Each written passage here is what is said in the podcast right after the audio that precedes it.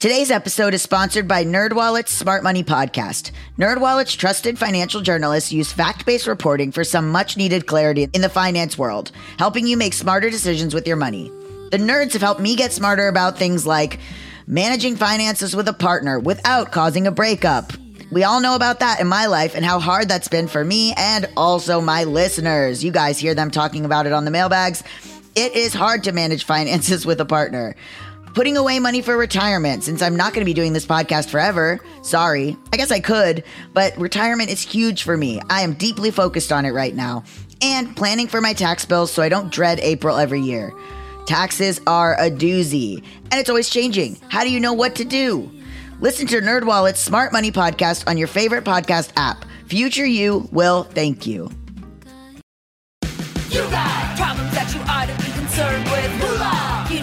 You're supposed to earn it, or what to do with it, or how to keep it. You're a freak with a dark, shameful secret. But you're not the only one. Your hidden financial fears with a blast of sun. Now your healing has begun. It's bad with money with Gabby. Done.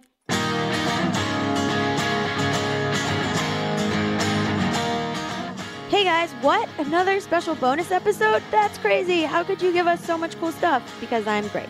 Uh, hello, this is your host, Gabby Dunn, and this is a live episode that I did of Bad with Money at A Camp, which stands for Autostraddle Camp.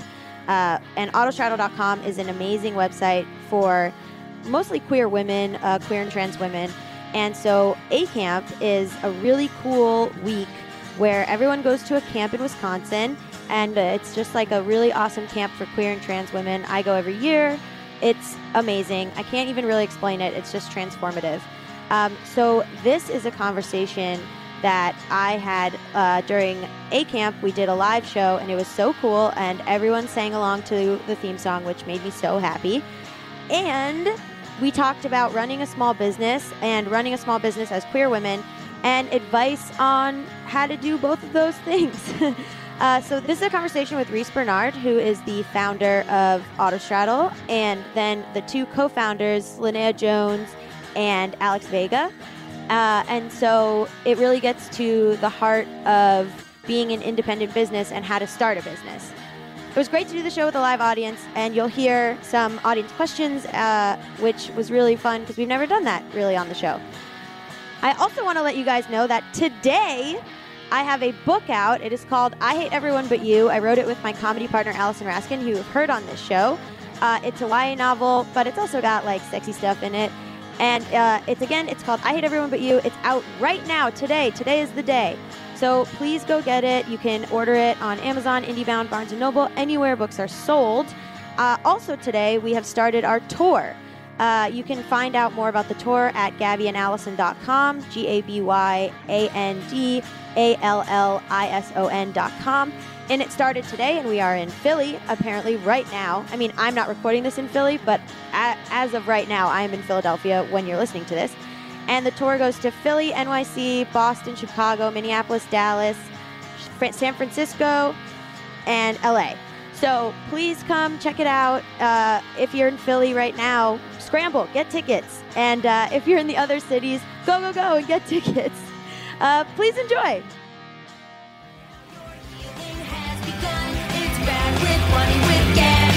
Done.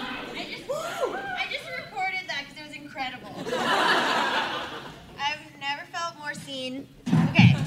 Thank you so much for coming to Bad with Money. Uh, I'm your host, Gabby Dunn. Uh, for those of you who don't know the podcast, it's a show. We are on season two right now. Season one was um, like finances and feelings. So it was a lot of people inter- being interviewed and coming on and talking about like their childhoods and stuff about and their like emotional traumas with money. Um, and then season two has been more about like burning the whole system to the ground um, as I become increasingly socialist. It's fine. Um, so, but I've always wanted to have um, these people on the show because I think uh, it's important to talk about like small queer businesses and how to run businesses and uh, how to do so when you're a marginalized person. So. Um, yeah, I also wanted to do a fake ad for um, this week's Bad with Money is brought to you by the Slenderman Group. Uh, for a three, free 30 day trial of the Slenderman group, uh, go to at Steph Schwartz at, at Steph underscore Schwartz at twitter.com. Okay. Uh, Slenderman group bought the whole season. I'm just kidding. Okay. Um, so, so your guests today are um, Riese Bernard, editor in chief and founder of Autostraddle.com. Maybe you've heard of it. Alex Vega, design director and co-founder of Autostraddle.com, and Laneia Jones, executive editor and founding member of Autostraddle.com. Please welcome them to the stage.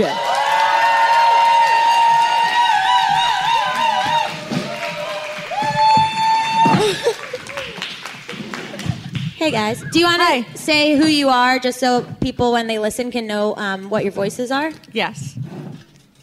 So, okay. I, I, I'm Riese Bernard, the editor in chief and CEO and co founder of Autostraddle. Great.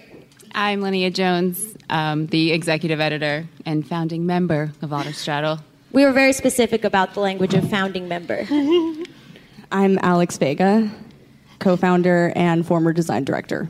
Great. I'm not this tall either, so. But yeah, put it right close to your mouth. Okay. So, okay, so um, we so we wanted to start. Can you guys give like the origin story of Autostraddle starting? Um because I think a lot of people here actually go to this camp, but they don't know that. Right. Um, well, I started a personal blog in 2007 I want, or 2006. And um, then I started recapping the L Word, which was this really wonderful television program. Yeah, have you guys heard of it? Um, I don't know if you've heard of it. It's like just really artistically just stunning. So I obviously had a lot to say about it. Um, and so those recaps sort of um, got picked up by this site called the L Word Online, and I started getting a lot more lesbian readers of my blog and built this sort of community around my blog. Um, that's actually how I met Laneia, and that's how I met Alex. Alex commented on my L Word recap. really? Yeah, to hit on my best friend Haviland. I didn't even know that. Were you guys just trolling for L word fanfic, or what was going on? I mean, what? I mean, the recaps were really funny, and Haviland was very good looking. Yeah. Great. And so Haviland um, invited Alex over to her house to get her to design her website. This Um, is like the opposite of what you're supposed to do on the internet. hey, I met an internet friend. Come to my home. Yeah. And then she was like, this cute girl's coming over. And I was like, I'll be there in five minutes. um, and then uh, Alex started doing design for my blog. Um, most of our founding team, Carly, Steph, these are all people who are like commenters on my blog. Um, and as the L word was coming to a close, I didn't want to like lose the community that I built around it. Um, and also, I was just like depressed. It was like a bad time period. Um, and so I decided to put all of my energy into turning um, Autostraddle into, because that's what my L word recap blog was called. Why was it called that? Great question. I sort of know why. I'm just setting you up. Okay, so I know it's like it's not a very interesting story, but um, originally I was writing a book about bisexuality, and it was called The Road Best Straddled.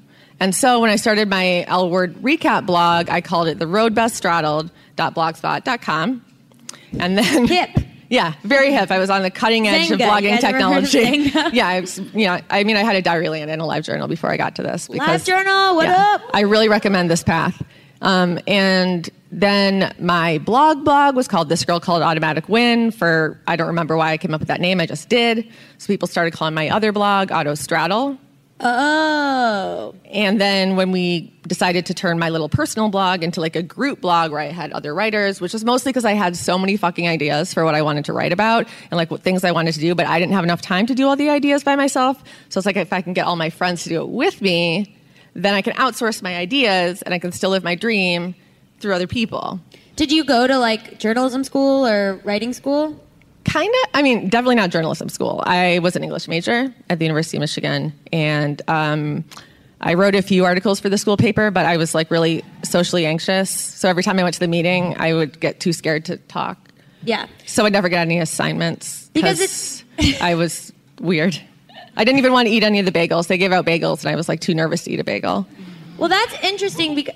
Oh wow, audience participation. No, um, well that's interesting because like I feel like starting a publication is such a huge undertaking. Did you Yeah. think about that?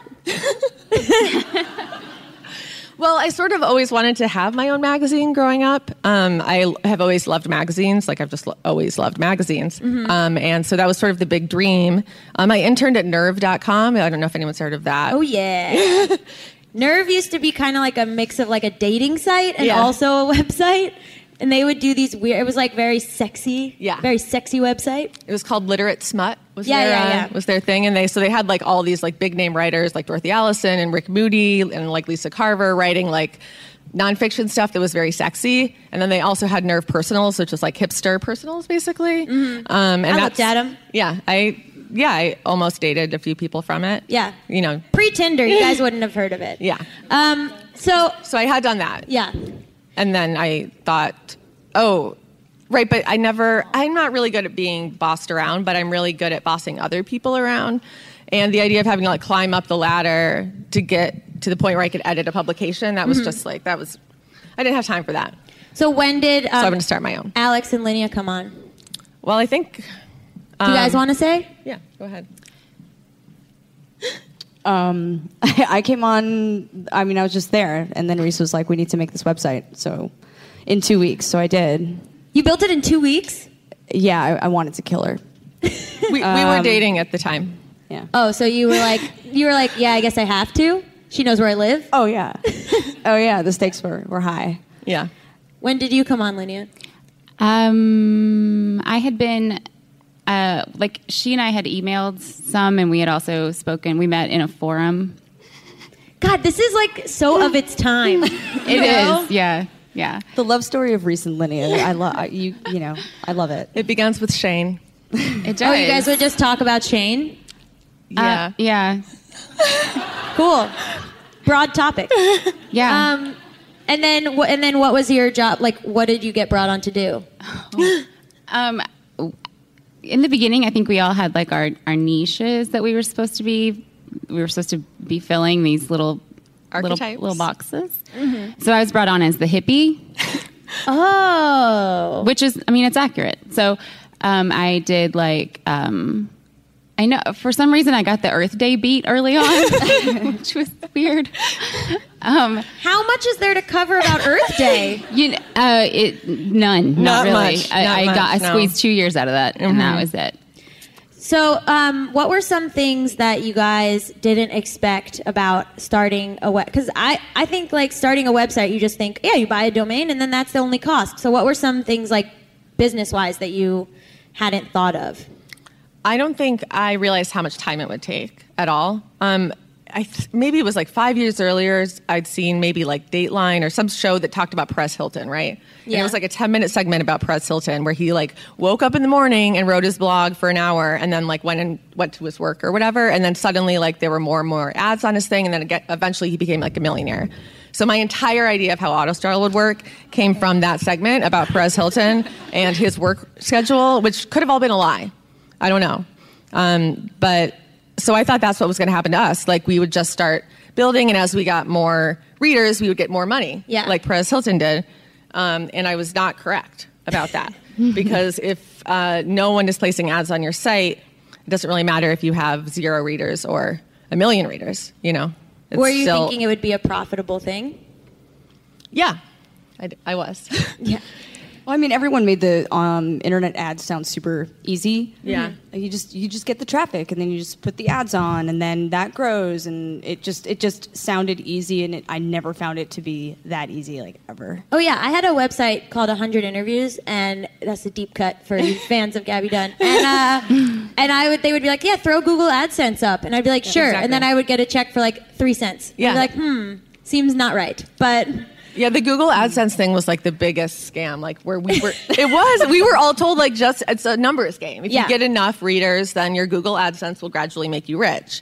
And and again, like we made like maybe two dollars and fifty cents from Google AdSense. were you tracking um, like SEO or like how many people were reading? Yeah. Yeah, and then was that growing? Yes. So that's good. Yeah, no, it was growing. It was definitely growing, but we didn't have any business experience. None of us at so all. So that's the huge thing when coming at something from like a freelancer or coming at something from starting a business from the ground up. Even if it's like a creative endeavor, I've found that you still have like I was shocked at how much of show business. That's right, I'm in show business. um, I was shocked by how much of show business is just business like Right. having like I, bec I had to become an llc not slenderman group so sad but uh, i had to become an llc i had to like incorporate myself i had to like actually look at taxes which was a nightmare Yeah. and you don't think about that because you're just like i want to do my art Yeah. Right. We didn't think about um, any of that. We didn't even know. I met, so I think at Alex's birthday party, I like met a girl at a bar in line for and then the you made out with her. What? Nothing. Listen, No, I mean we started. We started definitely as like a passion project, and we had She- talked about starting okay. it. But then it, it was when we you met this person. Yeah, Yeah. that we did. We were like, oh, this could be a real thing. I think. Yeah. she like convinced do. us. Well, she had like, first of all, she had money, like, like a wad of cash in her pocket that she like flashed at me, you know? And was like, and was like, it- and I was like, oh, it's like my girlfriend's birthday. And she was like, I'll buy shots for everyone. And I was like, ah, yes. what do you do Yeah. ma'am? Yeah. She asked me what I did. And I was like, oh, I write a lesbian website, expecting that to like turn her off and stop talking to me. But in fact, interested her. And so she, somehow I gave her my phone number and she called constant. she kissed me, okay? Um, and I said no. I said no. But I will take your phone number and I will let you buy us another round of shots. And so then she continued calling, and eventually I was like, well, I don't know. She's being very persistent. And she basically said she had a ton of business experience. She started her own business in college, and she was going to come in and help us turn our business into a profitable business because that's what she did. She would get us how much in investment, she said? A million dollars? We'd have a million dollars by the end of the summer. And she lived at the time at an apartment building um, that you may have heard of called um, Trump Towers. what well, I mean, it wasn't her. It was the dude that she was working for, and she got to like live in that apartment Yeah. of his that he never went to because he lived in Miami. It was a forty thousand dollar a month apartment. Um, I, thought it was, the, I thought it was twenty five thousand, but it's always better if you like double it. yeah, yeah, okay. Um, we Just trying to keep it real. we called it the castle in the sky, um, which actually Robin made that up, I think. And so we would.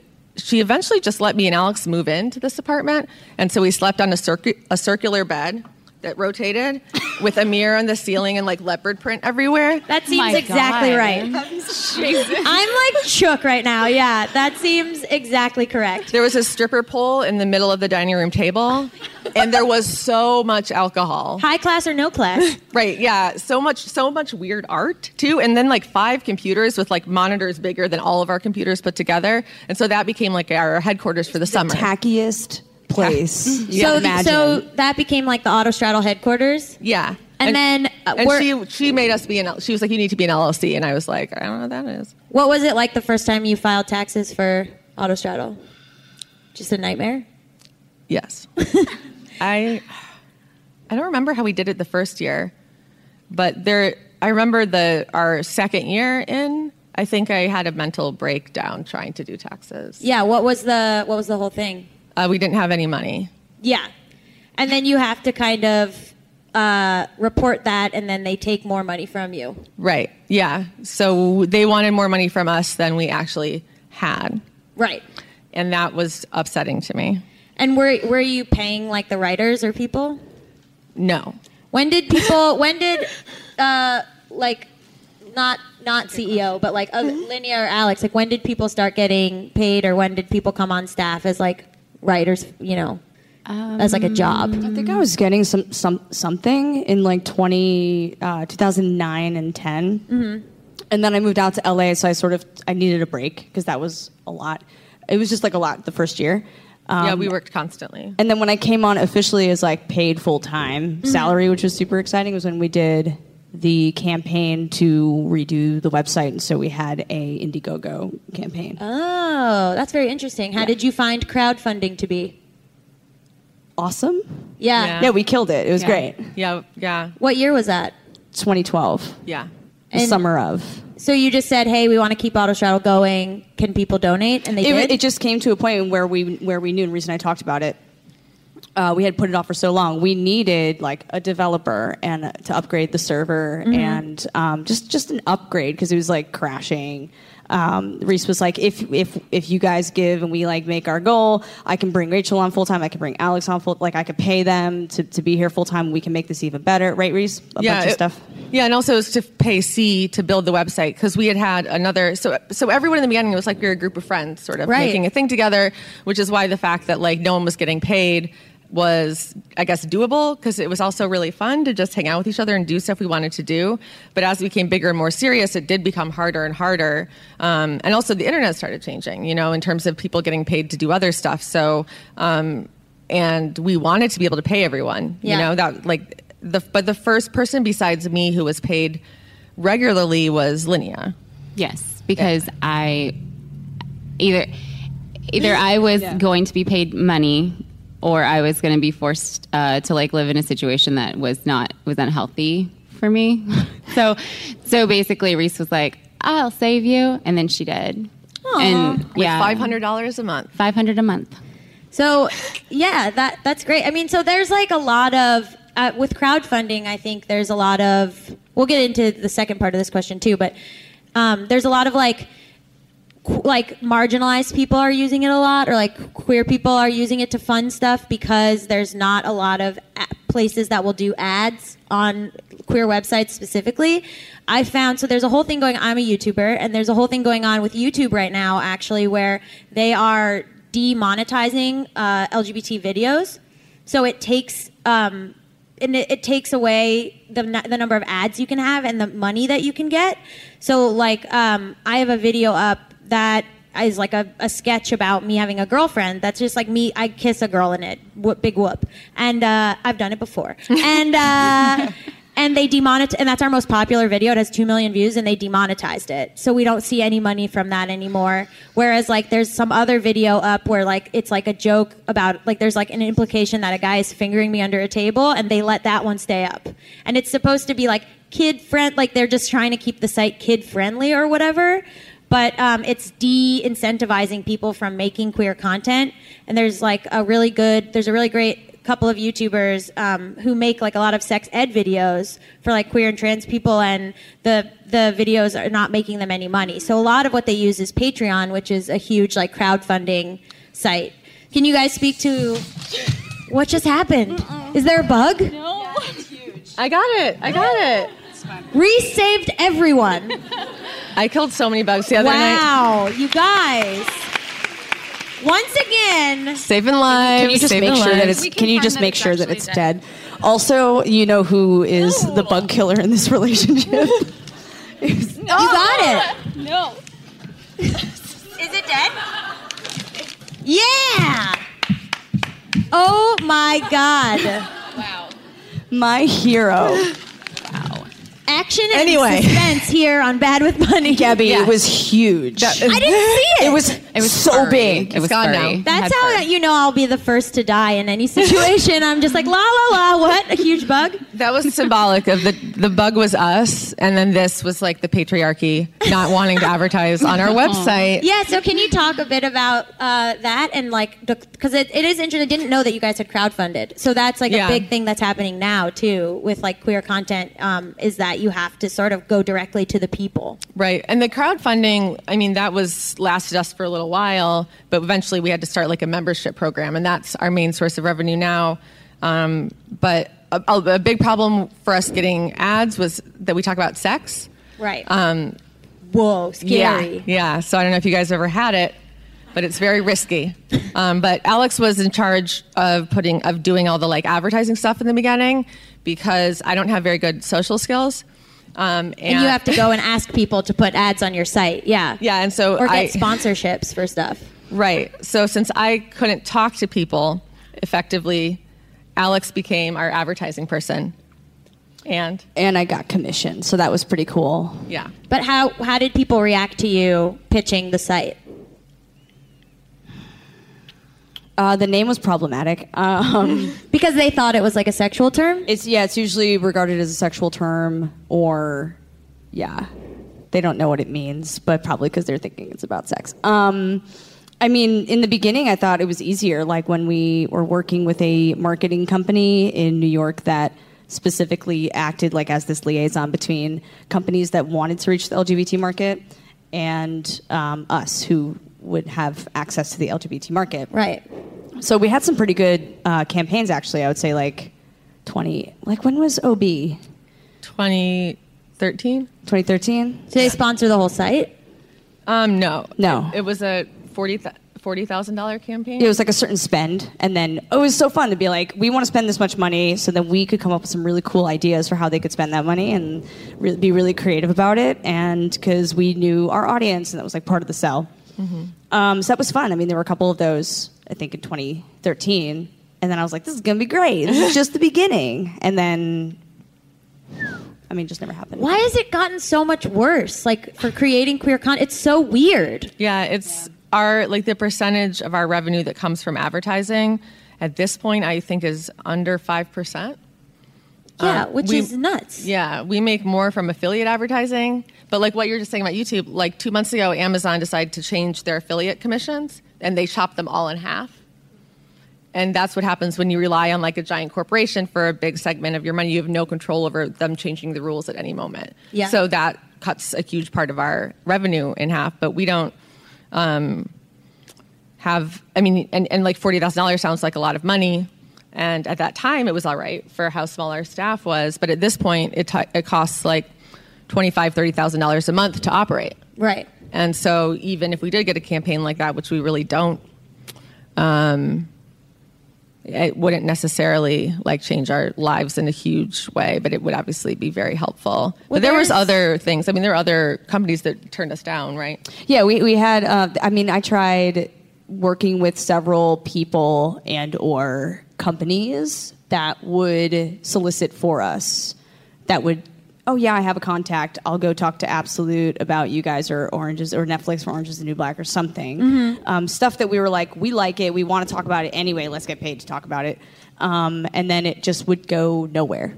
Yeah, I think a lot of advertisers don't realize that um, it goes like going directly to the group and to the people. Like they want, they would rather make their own LGBT content, which always turns out poorly, than like go to actual queer people or like go to actual like a website that actually has the eyeballs. Yeah. Yeah. Um, and I think they just like don't really get it. I don't think they really want the queer audience. Like they want the like whatever attention they would get for looking like they wanted a queer audience, but they Oh, that's great. They must not give a fuck. Otherwise, they would actually come here. Yeah. and pay us. Yeah, I think. Well, it's also like uh, it's courts controversy, which is so doesn't make any sense. But it's like this. It becomes like very controversial if they're advertising on a queer website or something. Yeah. Then you get like family, whatever family group being like, "How dare you?" Even the Fosters wouldn't advertise on our website.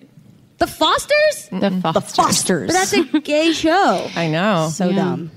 Uh, well, because we talk about sex. Okay. Um, but even but then there's things like Orange is the New Black, and we spent a shit ton of time putting together a really incredible Such proposal. for good it. It was so Yeah.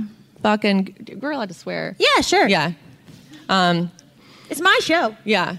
Do whatever. No, the I feel. I, I think someone asked you that the last podcast episode I listened My to. so I dad should has have asked me that. Yeah. My dad came on the show and was like, "Am I allowed to swear?" And I was like, "Do it up, Dad." Yeah. our our Orange is the New Black proposal was so fucking good, and they didn't pick us Yeah. because they already. I mean, and they were right. They already had us. Yeah, that's Yeah. true. That's a big Yeah. part of it too. Yeah. So you're not going to not talk about it. Right. Yeah. And a lot of places that are queer, they want to do exchanges. Um, Alex used to spend a lot of time on that kind of stuff. If you want to talk, about What's an that. exchange? Like Aqua Girl and stuff like that. Oh, in exchanges, uh, we are having an event um, in exchange for two tickets to the to come cover the event. Come on, Gabby, you know this stuff. Oh yeah, yeah, yeah. Like when, yeah, you you have to write an article about us and do this and do that and put yeah. put But our they're not pro- giving you money. They just want you to show up. They're like, we'll put Yeah. your logo on the program. Well, yeah. yeah. So, okay. So how, so how do you like keep? How do you keep the site running then? If you said ads ads are like five percent, Yep. what's the rest of the percentages? Would you say? Um, I guess affiliates are probably about ten percent, um, and then uh, our membership program, The membership program, yeah. and then camp. Yeah. So camp's a great idea to Yeah. sort of branch out because a lot. So a lot of what a lot of what happens also with YouTube is that you can't just rely on YouTube revenue. So you have to like make merch or Oh, right, merch. Start Right, yeah, So you have to like make merch or start like um, a meet and greet thing or like I was very uncomfortable. We're Allison and I are my comedy partner and I are are going to go on a book tour.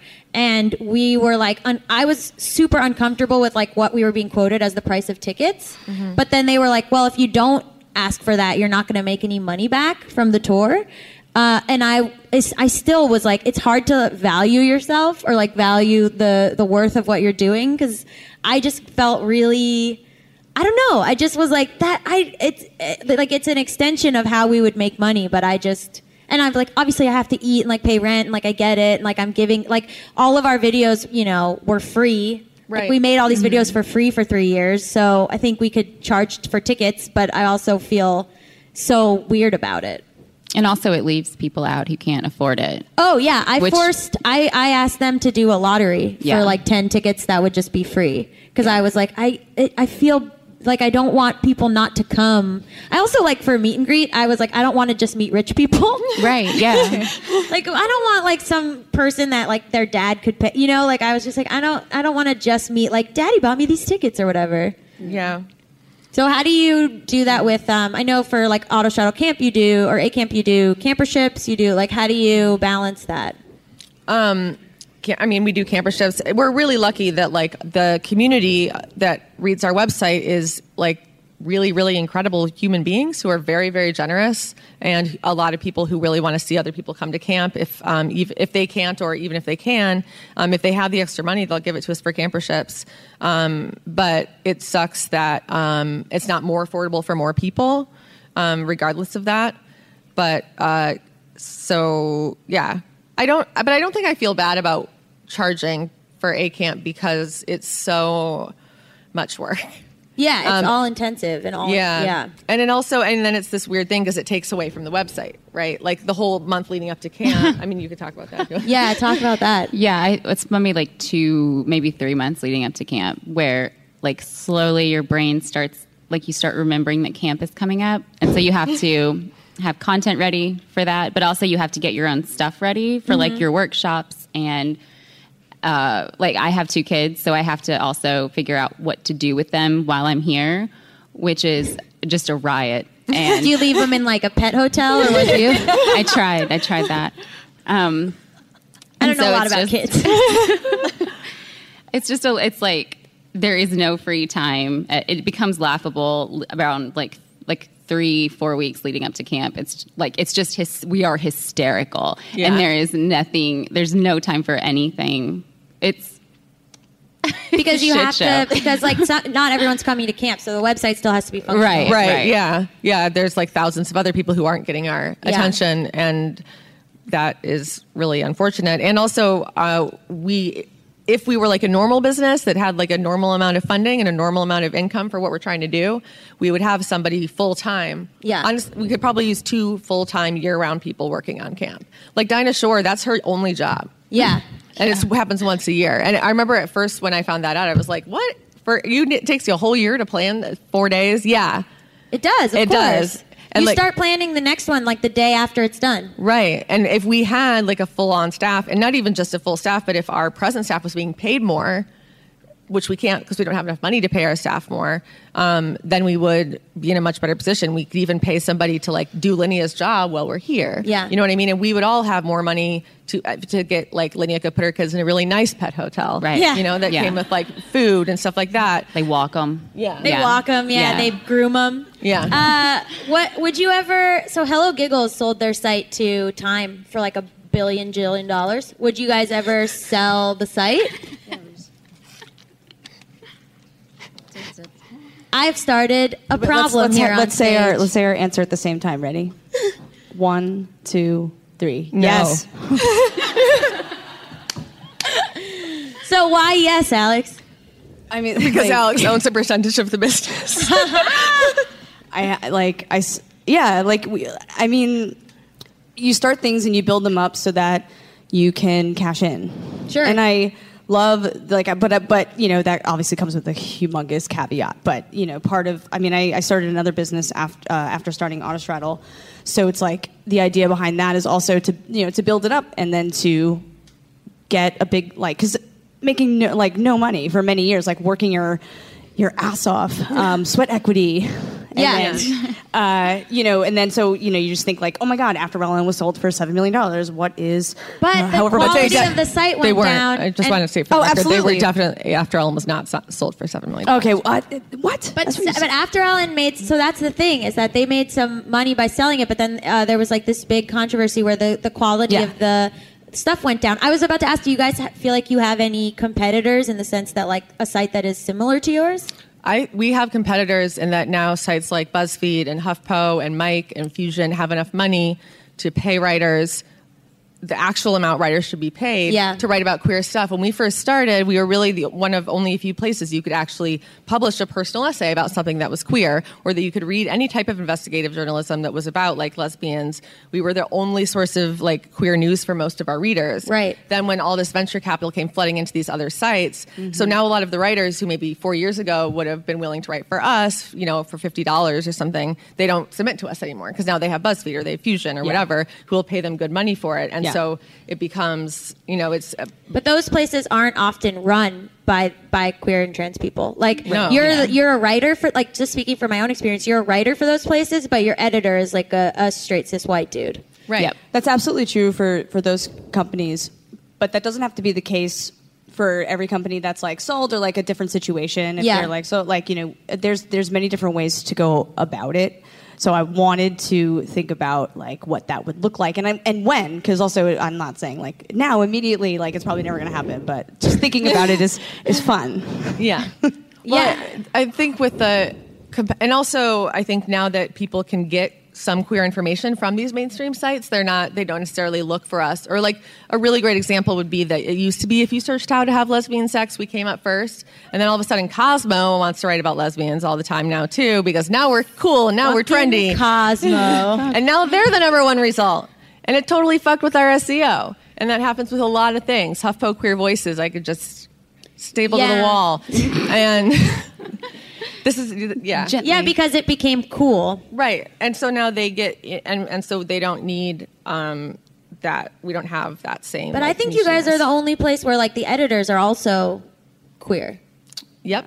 Yeah. Yep. Yeah. We are. Such a And- fucking bummer. Do we Sorry still to bring it all well, down. also No, I mean, it- and well, and our readership is like just queer as Right. fuck, and so like the support you're gonna get when you publish something on Autostraddle the versus comments will be positive. Yeah, Yeah. yeah. Versus I mean- commenters being like, "I this uh, burned my eyeballs." Or, or no, wait, my favorite is well, this isn't just for lesbians. This Yeah. could also be applied to straight couples. Yeah. like a, a list of like ten ways to know that your girlfriend is super into you. yeah. It's like Okay. actually, Thank- thanks. right? Thank you. Thank you for taking it. Yeah. So Yeah. we, so we do have that. I think. But you with- would never sell it. No, I mean, I. I don't want. I don't want anyone to be in charge of me. Right. Um, so I would want to maintain total editorial freedom. Um, I think this year our um, like our income has like stagnated. Mm-hmm. Um, well, meanwhile our community continues to um, I'm not going to say demand, request so much more from us than we can do with the money that we have, um, and which is getting more and more frustrating. Um, yeah, and you're the only. I mean, you guys are really the only site that I that I look at. I don't look Yeah. at HuffPo Queer Voices. I don't look at. Thank you. Thanks, Gaby. I don't look at the the. Well, like even like there was that whole. I don't want to get into specifics, but there was like a lot of controversy with BuzzFeed's content, queer content, that was like uh, not that great in terms of bi phobia. Let's say. Hmm. Um, so yeah, I mean, it's it's uh, it's like an unanswerable question because you become more cool, but then there's like this Silicon Valley element of like tech venture capital where like would you guys ever like go to fucking Silicon Valley? It's such a boys club and go like I don't know, go there and be like someone invest in us. Or it's like the people that started those websites are already sort of wealthy and come Right. from like wealthy families that are just like you know that thing of like someone told me that Mitt Rom. Oh, it was earlier on this podcast. Someone was like, Mitt Romney was giving a speech in 2012, and he was like, "Millennials, just borrow 10k from your parents and go out and start a Yeah. business." And everyone was like, "From from who? Borrow from who? Are you kidding me?" Yeah. Not everyone's parents have 10K, but thanks for being in touch with the world. yeah, or like the toast. Um, Nicole Cliffe was always really open about the fact that like they wouldn't exist if her husband didn't make a lot of money. right. You know, and, and they eventually, eventually closed. Yeah. Femsplain closed. Like all these places uh, that are run by women are just like don't get the support or don't get the ads or sponsors or like just closed down. yeah, like we're like pretty much the last one standing. I, that's what I was asking. less. Yeah, I think so. And um, which is sad because I don't want us. I want I, if I don't want us to go away, you know. But if we did, then there'd be nothing, and that has happened historically with like all types of like queer spaces, whether they be bars or bookstores or whatever, or events. Um, that happens to our n- moose, moose papers. That happens to our newspapers and magazines too, and it has to all the ones who came before us. And also, it's a very specifically emotionally exhausting um, process to put together because we so, care so much about our community Right. in a way that a lot of other places You're don't. invested in a way Right. that other people aren't. It's not just money; it's emotional investment. Yeah. Yeah. What Well, do you make? Oh, go for it. I was just like, it's our family too. Like we're part of it, Mm-hmm. so it we do want it to be really strong and connected and educated. And stuff. What do you make of the stereotype when I go out? I so I wrote a uh, I've written scripts and movies, and I go out and pitch them, and I get a lot of like, well, you know, you can't really make a lesbian movie because lesbians don't spend money. Lesbians spend so much They spend money. money. So much They've like money. I've heard like they don't go to the movies; they stay in with their like dogs and kids or whatever. And, No. like Yeah. literally, I've heard that like they don't go, they don't, they're not going to buy a movie. They don't go to the movies. They don't whatever. Which is like what? They don't go to the movies. What We- is that stereotype? We watch the worst movies. yeah, we'll watch anything. We'll watch anything. Like we will watch anything. I know. Like- you guys ever scrolled the Netflix category for gay and lesbian? It's horrific. It's like terrible. There are people in this room who probably watched Elena Undone from start to fucking finish. I mean, we are we are you get, and that's also the thing with advertisers. We're really good at um, like supporting each other. yeah, and when we have an advertiser, I think we present it in a way that's like really effective and that connects to our community in a way that other people don't know how to do. Um, but they they don't care. It's women. They don't think we have any money, and they are right. We do have a lot less money than men do. Yeah, Yeah. we do have less money. I think also the the idea is that oh, two women are married, they're both suffering the pay gap, so they don't have as much money to blow as like I used to walk around Chelsea in New York and just look at all the brownstones and be like, who can live here? And then I would go, oh, two male incomes. Yeah. how fun. yeah. Yeah. What's that like? Yeah. So, um, just to get more personal, I would I wanted to know if each of you would talk about if you are good or bad with money. You. Personally. I don't know. I, I think I think I am becoming better. I just got out of credit card debt, Hey, nice. um, Great. but I can only do that because I left Autostraddle. So, womp womp. Yeah. Um, yeah, she had to leave. you know, To b- get to get out of debt. Um, it, there was many reasons for it. Yeah. and like just wanting to be more financially sound was one of them. Yeah. if I'm being honest. Um, so yeah. Was it student loans too, or just? No, I don't have any loans. It was just starting businesses, sort of. Yeah. You know, work. Yeah, like working for free for a while. So. What's your second business? Um, it's a dog training business in Los Angeles. And Whoa. actually, like we have eight people on the team, and six of them are queer. So it's like also a queer business, also relevant to this conversation. Whoa! And that you would sell to the pet hotel where Laneia's Oh, absolutely. stay. Yeah, at Cool. yeah, at some point. Full yeah, circle. Yeah. That's interesting. That feels like less personal. yeah. Yeah. But Uh, she had to leave to get like a full time salary, real good job in Seattle. Well, I wanted a salary, but I also wanted different things professionally. Mm-hmm. Um, yeah, I mean, focusing on on advertising and like selling stuff, and um, yeah, it was not my passion. It'll really bring you down. Yeah. Right. yeah, Uh, defeating. What about you? I can I take a second to really think about this? Yeah, sure. One second. What were you doing that whole time while I was talking? I was listening to you. really That's engaged now what I'm with doing you. again. That's so nice. Um, I I don't I, s- I feel like I'm just stealing your answer, but like I have become more. I'm trying so much harder than I ever was because I for so long like 15 years or longer maybe yeah oh 18 18 years because that's how old my firstborn child is um it just seemed like we would always be just poor. Like I Yeah, just was like I'll just be poor. Okay. Um and so it like I'm just now to the point where I'm like, actually, if we if we did this and also this, like I could see a way ahead. Like I, we could actually maybe do something else, like go on a vacation, you know, or like my mom wouldn't have to um, buy school clothes, which she loves to do, but I don't love that. So There's a lot of strings attached to family giving you money. uh, Definitely. just just bleh, makes me feel like bleh, you know.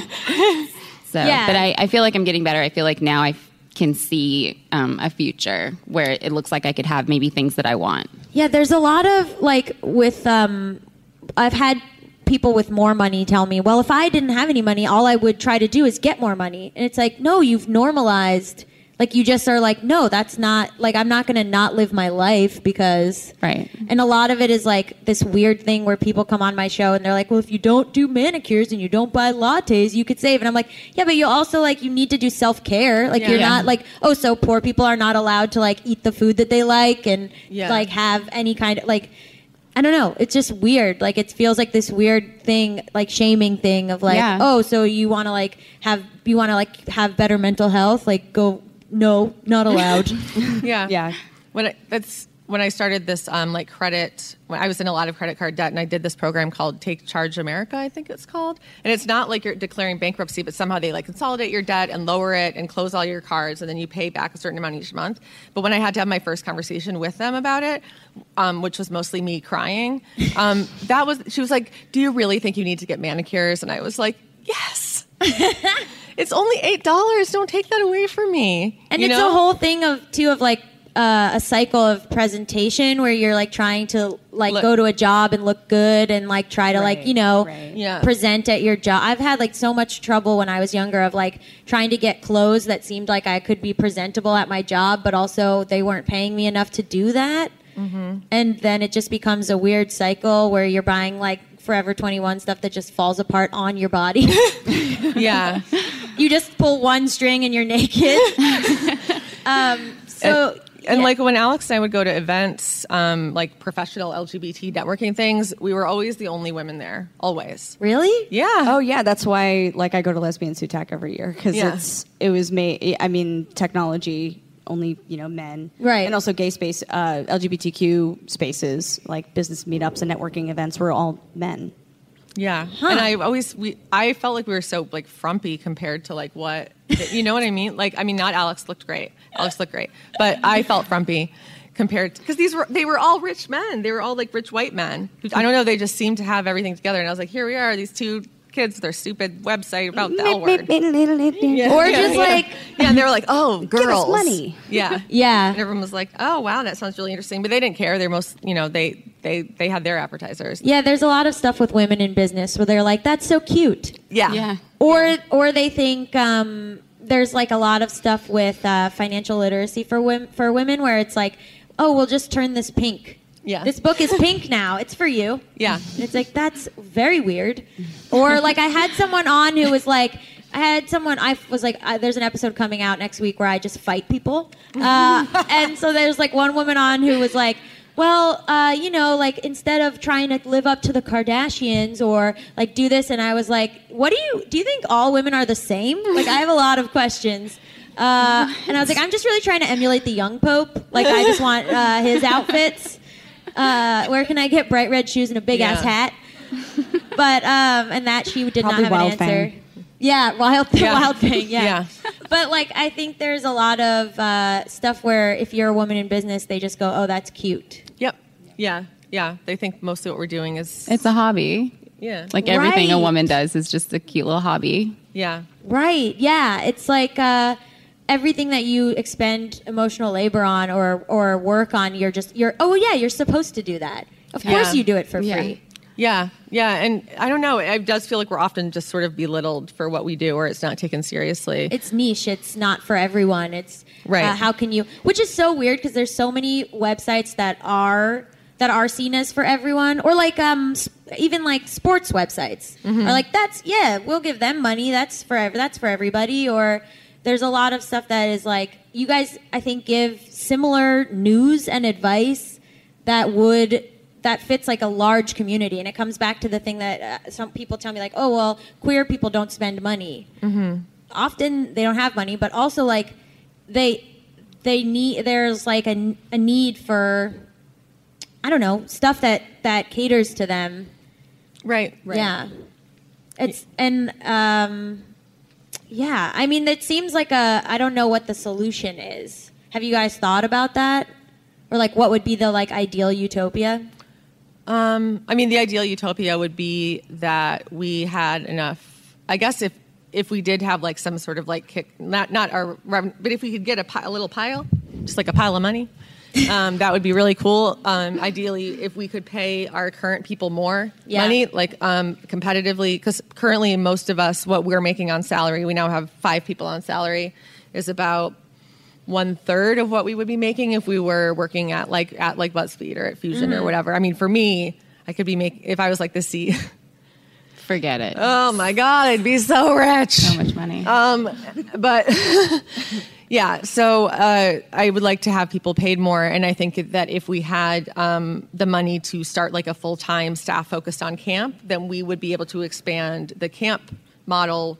Have more camps a year. I mean, it would have to. We'd have to change how we did it because obviously we can't bring the whole staff to a place that you know a million Yeah. times a year. But that, I think that is one element. I mean, our merch does really well too, um, and so those are parts of what we do that I think could be expanded on if we had the funding just to get that started. I think we would get that revenue back, and if we also had um, enough money to hire somebody dedicated solely to A plus, which is our membership program, because right now it's just really hard. Like sometimes we'll be like, "Oh shit, we haven't put up any A plus content in like you know."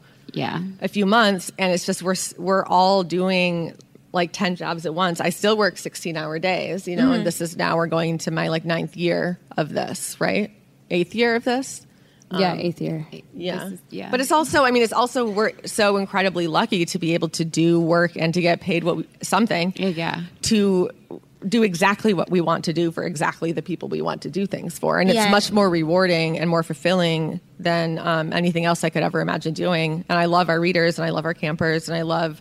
Um, I don't know. I, I think there's a lot of stuff to that, like with independent contractors or freelancers or people who want don't want to answer to someone else's. Like even I, I think a lot about like Brittani Nichols doing Suicide Kale on Yeah. her own, or like if you want it to get done or you want to see that kind of content, you kind of have to do it yourself for Yeah. like a shoestring budget. And there's a like a lot of people that I think in this probably in this audience that are uh, either and it, it, like either at a day job that they're not super stoked Mm-hmm. on that they would rather be doing like I don't know they would rather be doing like their art or their projects. Yeah, Yeah. Um, and, and also, one more thing is that we need another person of color on our senior editorial team, which means we. That's another thing I would like for the pile of money would be a whole nother salary so we can bring someone else on because um, I uh, we're not as diverse as I want us to be.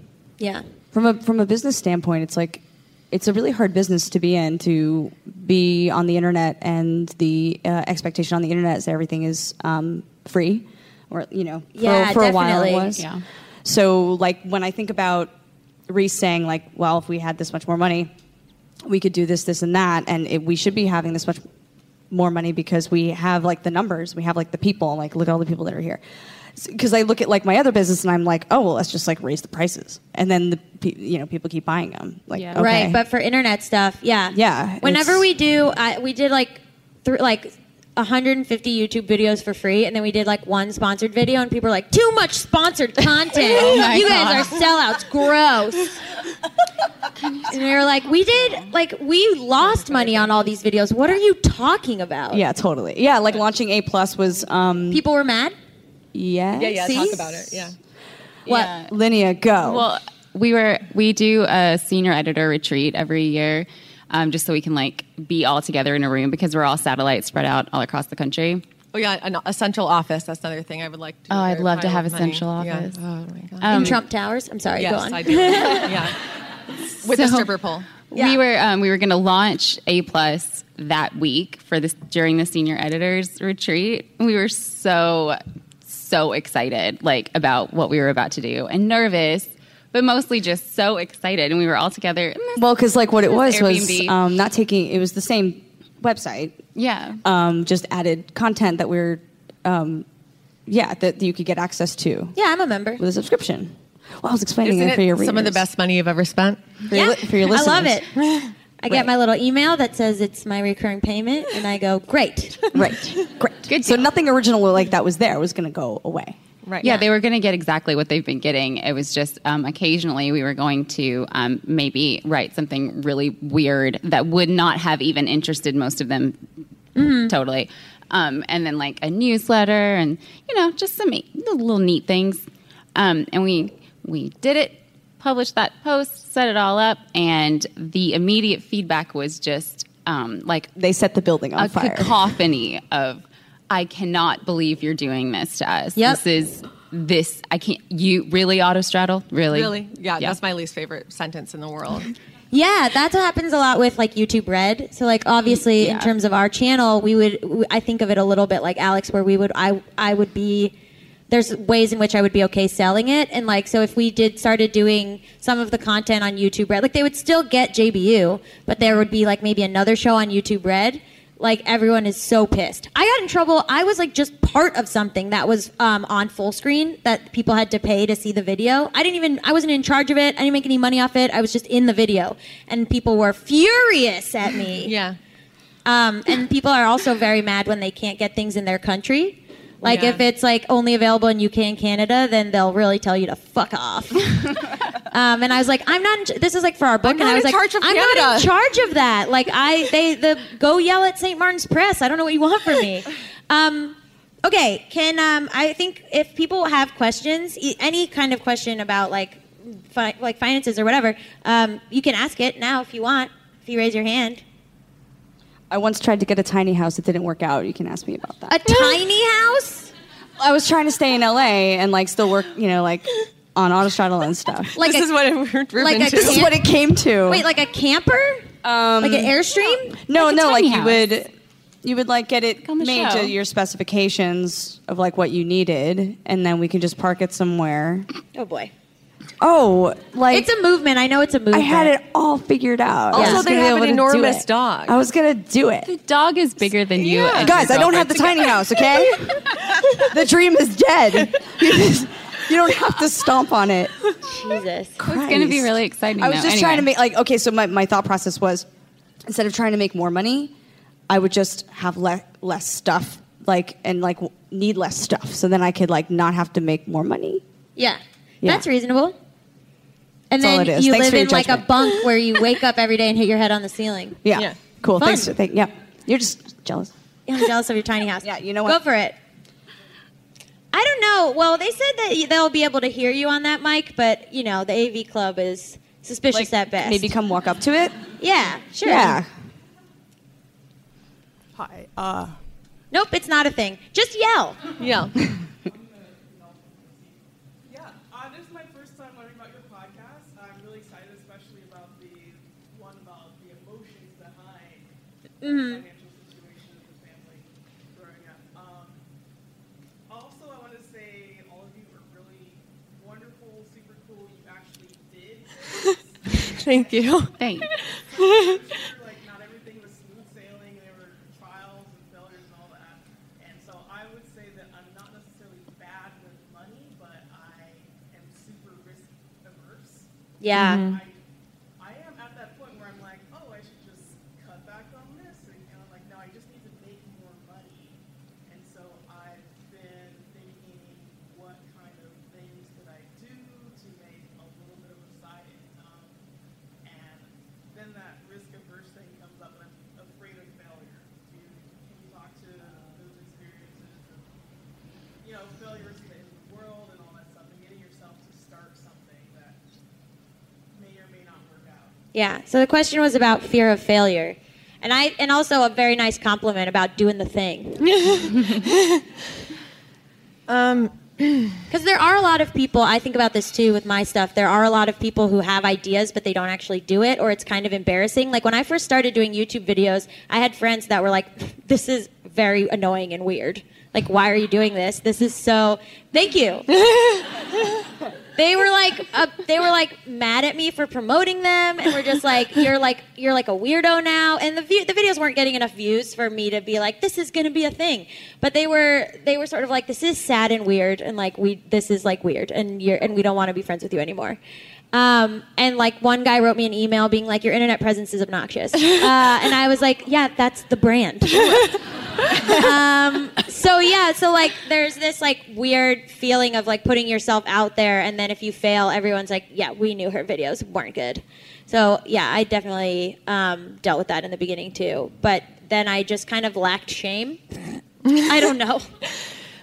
I I think, well, for starters, I felt like the reception I'd gotten, even just from my personal blog, and like the I used to do a YouTube series um, as well, was so positive and so encouraging that I just felt like I knew I could sense because I'm a psychic that there were other people out there. There was a big population of people out there who wanted the kind of content that no one was creating, and that if we did, if we built it, they would come to it. Like I had, I did have a lot of confidence about it, but um, I also felt like. Uh, or how I tried to look at it in my brain was like, yes, what I'm not like, I'm not going to go into this and create a successful business. I'm, what I'm trying to do is find out if this idea I have will work or not. Like I knew that it could fail, but I also knew that I needed to find out if it would fail before I could do you know whatever it is I would do instead of that. So it's like the the fear of failure to me was just sort of um, I saw it as like I was testing out an idea, and I, if it failed, that was still an accomplishment because I was accomplishing figuring out what didn't work and what Yeah. and what kinds Yeah. of paths weren't open to me that I thought might be. Yeah, that's huge. Yeah, I just uh, on that. Like, I don't know how many jobs I've had at this point, or how many things that I've done. Maybe around like eight or ten different things, and I just now feel like like I found it. And I don't look at those things as like failures, but they got me t- to some place. And I also find it hard to, to to talk about failure without addressing like like privilege and Definitely. you know um, access to certain resources and things because because I knew if I tried something I mean I definitely wanted to try one thing and I didn't do that and then I like regretted it my whole life but I did these other things instead and so you know do like I just think like do something but like you have to know if it's not going to work out like what you can what you can do to kind of um, I don't know like what what your safety net is and I think all of us have different safety nets so it's kind of hard to talk specifics It kind of sucks. I'm in this weird place where I, I don't love the normalization of side hustle because you should be making enough money if you're working full time. You should be making enough money to live. And that is like due to rising rent prices and also like not paying people enough and it sucks. And then people are like, oh, look, get this side hustle. Like all those Facebook videos that are like, this mom worked at McDonald's while she was pregnant. And then it's like celebratory of that. And I'm like, wait, that's fucked up. So like, um, yeah, I mean, I, if it's like a passion project and stuff, then I it's like there's no shame in working a day job and continuing to do that, or working a, a few jobs, or doing like Lyft or whatever to try to finance this thing that you really believe in. I would also say like don't do it yourself. Like I don't know, one of the things we did in the beginning, like we mentioned, is like we had someone who knew something about business say, "Hey." And even though it wasn't very helpful, it was like it was still more than, than we knew. Yeah, and then yeah, um, even sure. now with like my other business that I run, um, we s- definitely gave like this person like a huge cut to be like a business consultant because we were like we have no idea what we're doing, and I cannot like tell you how invaluable that was. And i definitely like i haven't like made any like really any money from this business but it was worth it to like get the consultant like grow it. And i know that i'm growing the value of it. I mean i just can't recommend like getting other advice and and taking advantage of like definitely free resources that are out there because like they're there. Yeah. Yeah. Also, I would like to say that my mom was pregnant with me while working at McDonald's. Wait, really? Yes. and here I am. Here I am. Look at that. Here I am. Yeah. I had just pulled that out of thin air. Okay. Yeah, no. Um, yeah, go for it. Uh, yeah, so I kind of like a twofold question. Um, I feel like I'm kind of someone who's at the very beginning stages of all of this stuff that you're talking about, and that's like very exciting and very fucking terrifying. So I'm wondering if you have like one advice and two, just like how do you deal with burnout? Um, that's something I'm having like a lot of struggles with, and I would love to like he- like I've been doing this a year. You've been doing it for like eight years, and how have you like just kept it going with this like scale, like huge thing that's been growing? Can I speak to the burnout Yeah, go for it. question? Um, I don't know if this would work for everybody, but um, we definitely have gone through like roller coasters of it being it just the worst it could ever be. Um, and I have, for me, I've realized that um, if I can make sure that because we we work from home and I do have two kids, so there is a um, there are constraints on my time. Like my time is blocked out, and it comes from outside sources. Like I'm not necessarily in charge of like when the kids get home from school and stuff. So what I try to do is like during that working time, um, I am not allowed to do any housework, or like I'm not allowed to even enjoy anything. Like it has to be work, and then as soon as the kids get home, I have got to stop working. Like I can't keep pushing, even though like I do need to send that email, and I and they are having a conversation that does need my input. Like at some point, I have got to stop and turn around and look at the child, you know, and be like, Yeah. "Are you hi? it's nice to see you again." So just like dividing your time and being really specific about what what you will do with that time and absolutely um, putting into that schedule time for yourself like to, to do the things that you that are relaxing like make yourself not do work sometimes My therapist said a really cool thing where she was like, because I was upset that I wasn't working on stuff uh, and as much, and I go through like production time and also consumption time where I like am working on stuff, but also I need to like watch other people's stuff. Uh, and uh, she was like, "Well, you have to take into account that procrastination is part of your process." And I was like, "What?" yeah Yeah. She was like, "Yeah, the time that you you move your furniture around or do your sheets or whatever you need to do, that and you're not writing, that's part of your process because it's helping you think and you're making your living space better and just all, all these kind of things. But then also treating like." Laneia was saying, like treating it like a job where you wake up at nine, you make your coffee, you do your job work, and then you are done at five. Yeah, I I mean I burn out a lot, and then I just have to go through it a lot. I mean, I think that probably for me, um, the work I, it's very, it has impacted my health a great deal, like the amount that I work. Um, but I have 16 hour days. But I have realized that like um, I work a lot better. Like that sometimes I think I've said this before, but like spending four hours working on something is not necessarily better than spending two hours on it and spending two hours doing something else for yourself. You know what I mean? You're still going to end up with the same product. There was a point at which I literally felt like I was running out of jokes for like my Glee recaps. I was like, I'm completely out of jokes. I'm not funny anymore. And it was because I hadn't left my apartment in like five months because all I was doing was sitting there working. Like I wasn't talking to people. I wasn't like getting new joke ideas. I wasn't around funny people. It's like you can't do so like it's like yeah procrastination is part of it but like also being out in the world and also you know doing things that you enjoy is also that's a really really elemental part of doing your work well as well yeah um, I've, I've never found that like just like do like thinking I'm going to get it all done. I'm going to get it all, all done before I go to bed has like really ever led to anything specific. Like just you know, it's just me mismanaging my time and my work life balance. I think, and then there's also like the burnout, and I'm not sure which one you're referring to. The burnout of like the everyday, um, you're just trying to get as much work in as possible, or there's the burnout where you've been doing something for so long that you're burnt out on that one thing. So Oh, we've run out of ideas for the sketches. Like we only have one location, and we've started being like, I don't know, the balcony. Like, what can we do? Like, Yeah. we've just completely run out of ideas. So then you, we just like are, are go through a phase where where probably the sketches aren't that good, but we got to keep making them to get to the next phase where they are good. yeah Um, do people have other questions? Yeah. Uh, speaking of burnout, so uh, I recently decided to go part time at work because I need to sleep every now and again, um, and it's temporary until they can move me to a location nearer to where I live. But uh, when you decide to take, you know, when you well, when you need to take drastic action to take care of yourself, how do you deal with sort of feeling like there are stuff you should be doing, you know, like expectations for yourself that might be unrealistic. Uh, like I feel like I was saving up to buy a place, and I don't really need to buy a place, but I feel like I should be at the place where I'm buying a place, you know, and like, uh, yeah, all, all that kind of stuff. How do you how do you deal with that?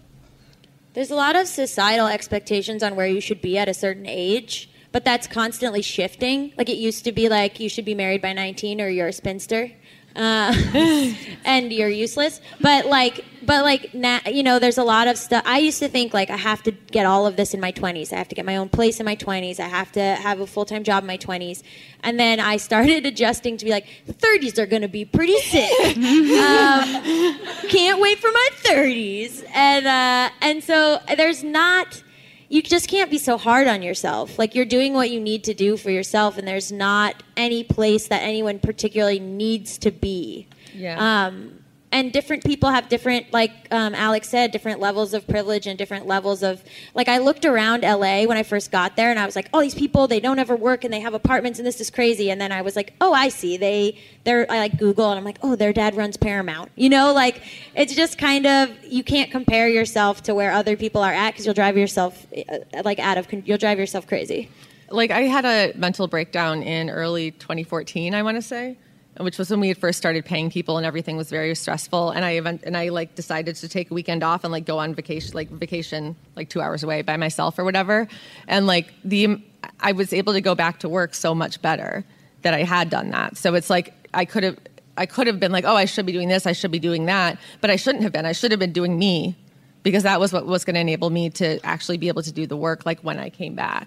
And I think that's always like really important to remember. And I don't have none of our employees have any limit on vacation time or uh, days they're allowed to take off or anything like that. Yeah, so there's such a romanticization of the person who's working all the time. Right. Like there's such a thing of like, oh my god, this person never sleeps. Yeah. And they work all the time, and they're like, there's like this something something romantic about it, Mhm. but also the like I don't know that that's true. I think that's just a thing people say. I think that's just like a like when people are like, I was working so much I didn't eat lunch, and I'm like.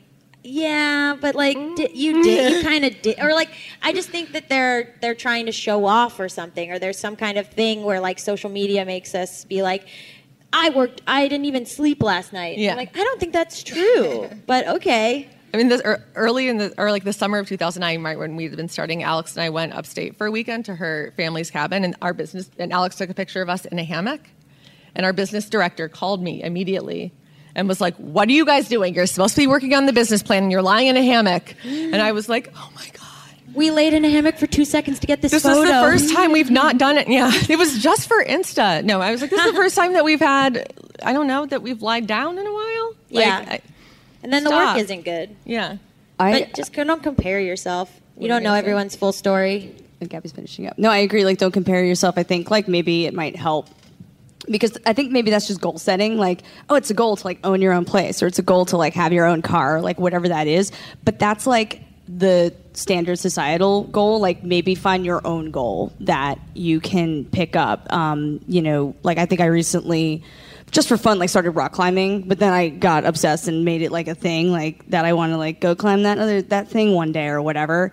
Um, and that's also really cool because then you can like actually see your improvement, and, like maybe work towards like that, like find something else that means something to you. Yeah, that's a great idea. Thanks. Uh, I mean, we're gonna have like eight minutes left, probably. So, um, does anyone have other questions? Great. You laughed at me earlier. I did. Go. I found you to be quite funny. Oh, thanks. okay, so I am a small business owner. I've been a year in business. and I'm at the point where it's like I'm killing it. I, like, Oh, this is not called crushing it. The podcast. just go. No. Yeah. no, but my question is, it's like when when do you know when it's time to grow? Like uh, people, I was in a business meeting recently. Somebody was like, "Are you gonna like keep your business boutique? Are you planning on going big?" And I'm like, "Uh, grow, I guess." Like when when do you know when it's time to like hire your first employee? Like when do you like take it from being just like, you know, like Riese with you, it was like you're like, I'm gonna make this thing a website. I know that it's time. Like, Mhm. When when does that evolution happen? And what advice do you guys? have? I mean, I think um, it was not a what.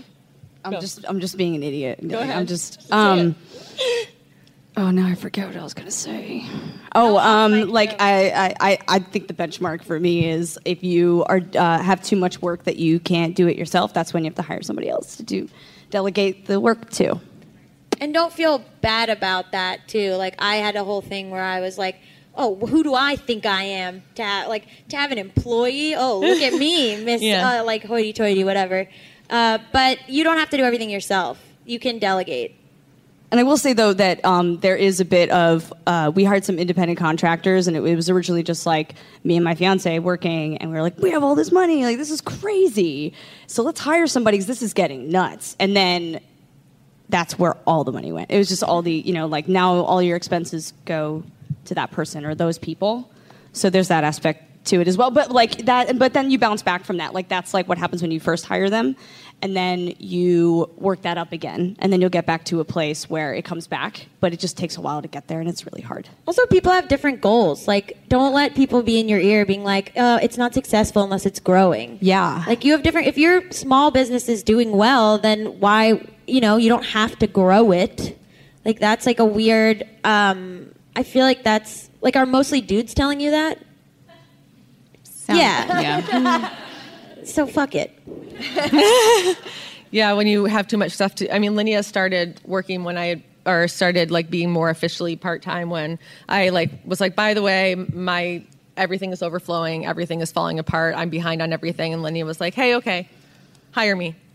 And Yeah. I was like, okay, let's do this, and that's kind of how it happened. Is more work came up that I could delegate out to other people. I mean, there's still a lot of stuff I'm doing myself, like all the accounting. Um, but we do have an accountant who handles like some things this year, which was a big step for me to let go of that little bit because I'm sort of controlling. I just showed up to my accountant's like office with a, a like an uh, accordion folder of receipts and was like, "This for you now." Like, bye. yeah. So I was like, "Hope hope you're ethical. See you later." I'm getting Bernie Madoff as we speak. Um, okay, other questions? Yeah.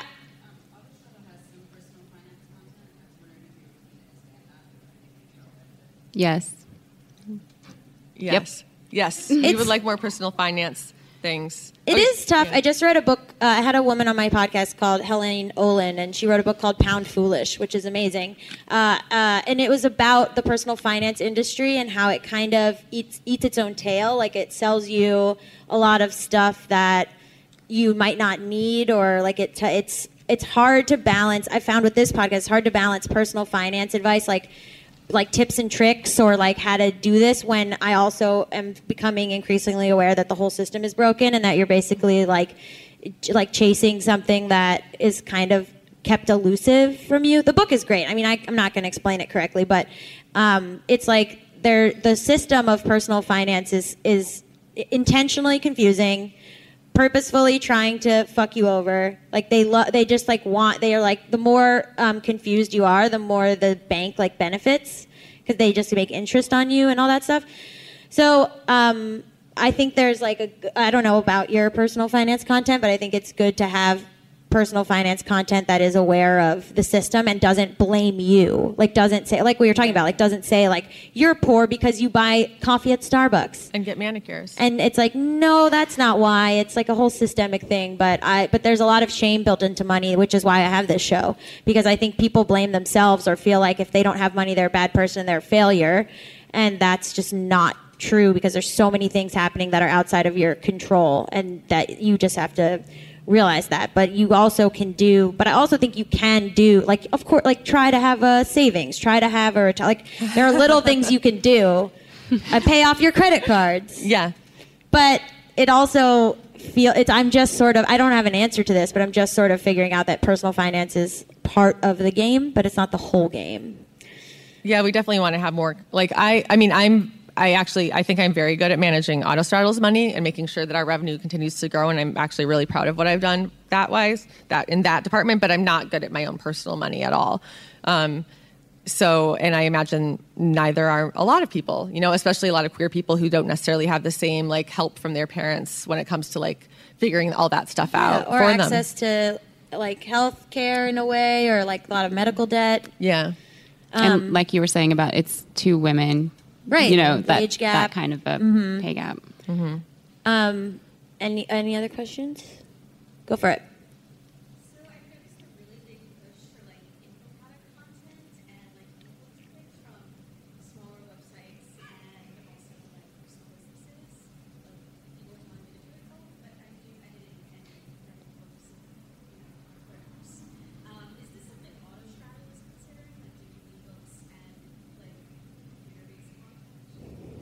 Um, we have thought about it. definitely. Um, but right now, we are incredibly understaffed um, because we can't afford right now to hire additional full time staff.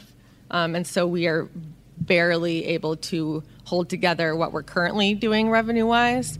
Um, so that is one of many really cool and interesting and fun ideas that I think would be successful, but we don't have the time to make it happen.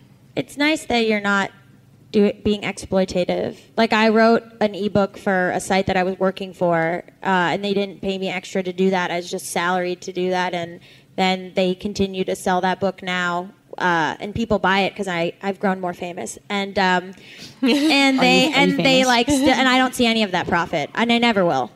So like it's on Amazon or whatever under my name. People go, "Ooh, a book by Gaby Dunn. I love this." And then they're like, "I bought your book," and I'm like, "Thanks, doesn't really do anything for me." Yeah. And that website will just keep making money off that forever, and I don't really get a cut. And we did do it at Zine Series, Yeah. which didn't sell as well as we wanted it to. Yeah. And so that's sort of what's discouraging in that in that particular field of uh, product. Other questions? Yeah. Um, I, first of all, I really appreciate like the validation of like getting a coffee or you know what I mean. Yeah, don't feel bad about that at Yeah. all. Like, 'cause I realized I just now that I am like in this space where I am like telling myself that I can't do that. Um, I'm I'm currently nanny and it's got the promise of more hours, but it's right now it's just like three days a week and it's not enough. Um, so I was wondering what strategies do you do when you're waiting for that pickup in income, but it's not there yet. A lot of crying. Um, yeah. I I did an internship for free in New York and I just spent that whole time crying. I mean, practical stuff was like it was There's that crying intern. a lot of crying. Um, practical stuff was like I, I did like a lot of like Buffalo Exchange or Crossroads, like selling clothes, or like I sold an my iPad on Craigslist, uh, and like tried to think about other things that I could get rid of. Weirdly, which is also like a, an answer that's like a systemic answer, but. I tried, I was like, okay, let me go through my closet. Let me see what I don't want. Let me, there's a lot of apps for stuff like that now, uh, which is sad um, that we need it. Uh, so, I mean, I tried to just think of like other practical stuff that wouldn't, um, like not anything that I would miss, like stuff that I wouldn't wouldn't make my life worse. Like if you get a coffee every day at the same place and that's like helps you start your day, don't get rid of that. But like if your uncle gave you a, a Generation One iPad and you're like, what do I do with this? Uh, get rid of it.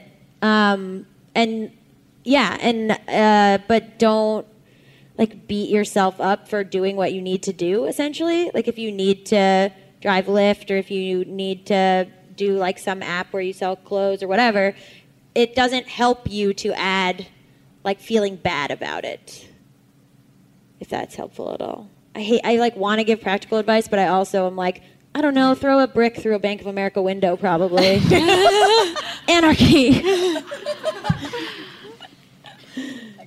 Um, do we want to take like one or two more questions? Yeah. Yeah, yeah. Um, so I have a question. Like, I run a small business that also sort of like holds space and serves like a community of people that don't really have a lot of money. Um, and I like try my best to keep like things affordable for them. Um, and like I work really hard, and I've gotten the business to a point where like I'm actually able to pay myself and like make money, which is great. But I struggle now with like a lot of the guilt for like taking any money from that to pay myself, especially working with people that I know like don't have a lot of money. And I'm like just wondering if you guys have dealt with that with Autostraddle, like knowing that it's okay to actually make money and like pay yourself and not feel guilty for that when when you're like relying on like taking money from people that you know like are in your community and maybe don't have a lot of money. I, I, I don't feel guilty because I think that I deserve it. The podcast is finished. We've achieved everything we need to achieve. Thank you so much. Uh, I still feel like shit all the time. Like I pushed, and it's also like it sucks to have this added emotional labor of like pushing for people to do the right thing. So like when we get this note that says, "Hey, can we charge like a hundred bucks for a meet and greet with you?" That's how we break even. I was I push for can we do 15 lottery spots so people can get in or Mhm. I, I sold a book and um, we had may and kip consult on it actually because there was a trans character in the book and uh, the publishing house was like why would we have trans consultants and then i had to pay them out of my advance because they wouldn't pay for it and it's just like stuff where y- yeah oh is that them calling to be like don't talk shit about us I, I mean, We heard you. I think we all work so hard, um, and also I think a lot of what has helped me to not ever feel guilty about it is that I am very familiar with just the history of how many space, like with organizations like ours or maybe like yours, where we're doing something for an underserved community, like how quickly those things end and burn out and don't last because the people do feel too guilty to take anything for themselves, and so it's like, is that like your time is valuable. You have and, and if you're doing good work for people you deserve to be paid for it. And if you're not being paid for it it's very likely that that work you're going to not be able to keep doing it Yeah, they asked me, "Can you just ask them to do to to consult on the book as friends?" and I was like, "No, that's their job." Yeah. That what? and it helps i mean it, then if there's a few there's probably i don't know mm, 50 people or so who are responsible for the bulk of what of the money that comes in through a plus or that comes in through random donations Thank you so much. That's me. I'm an A plus member. it's it's Gaby um, it's very much not. So sometimes, just if there's a, a lot, a lot of times you can find a few people who can kind of shoulder it for the rest of them. Also, what you're charging is probably justified. Like you probably have looked at like how much does it cost to do this, and like Riese said, if you know the flip side is I don't do this, I think those people would rather have you do it and then pay for it. That's true, and they'll yell at you, but in the end, they want you to keep doing it. Um, we'll take uh, one more question, if anyone has it. Go for it. Oh, can you be stand up or be louder? I louder? can't. Sorry. Hi. I'm currently working two jobs, and I'm trying to save for school, and I also pay for a lot of my family expenses. So my question is, do you have any saving tips for someone who makes a good amount of money, but it's eaten up by a lot of other expenses? A lot of people on my show have talked about saving by saying um, put like a dollar or two dollars away from every paycheck, and you'll start to not miss it.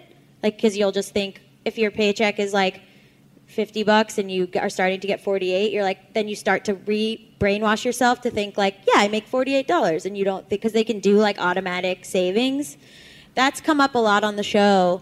Um, and I and that's probably I try to like keep a level like I try I have a savings account I try to keep it at a certain level but it I there's stuff life life comes up and you just like it goes up and down all the time so uh, and then I get mad at myself for Mhm. being like I went past my limit but it's uh, it's tough like I think also small amounts do add up like if you do a dollar every week that's still $52 that you didn't have I don't have a savings. I don't have a savings account, so because one thing I do feel guilty about is that I want the everyone who's working for me to be paid more than they're being paid, and so the idea of like taking money to put in a savings account that I could just give to someone else, I can't do it, which I know is financially unwise.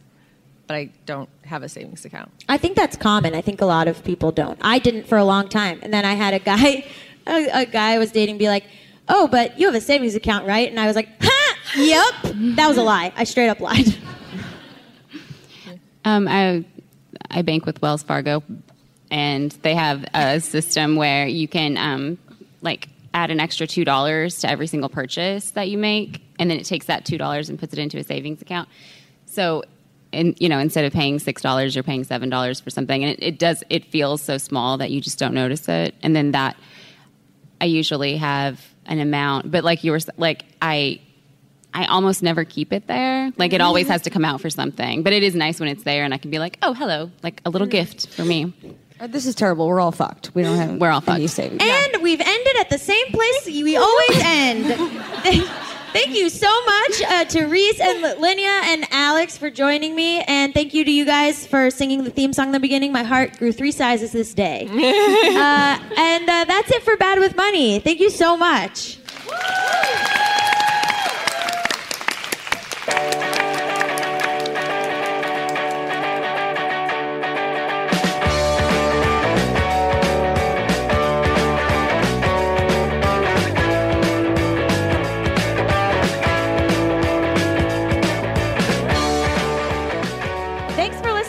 With Money. If you like the show, please rate and review us on iTunes, and be sure to tell all your friends who are bad with money that this is the show for them. We're part of the Panoply Network. Our producers are Sam Dingman and Afim Shapiro. Andy Bowers is Panoply's Chief Content Officer. Original music for our show was composed by Zach Sherwin, Mike Kaplan, and Jack Dolgen. Our theme song is performed by Sam Barbera, which is incredible. Sing it out loud every time. Our show art is by Cameron Glavin and Dan Blondell. I'm Gaby Dunn. Thanks for enjoying this bonus episode. Stay in touch with me on Twitter at Gaby Dunn. There will be more Bad with Money for season three soon.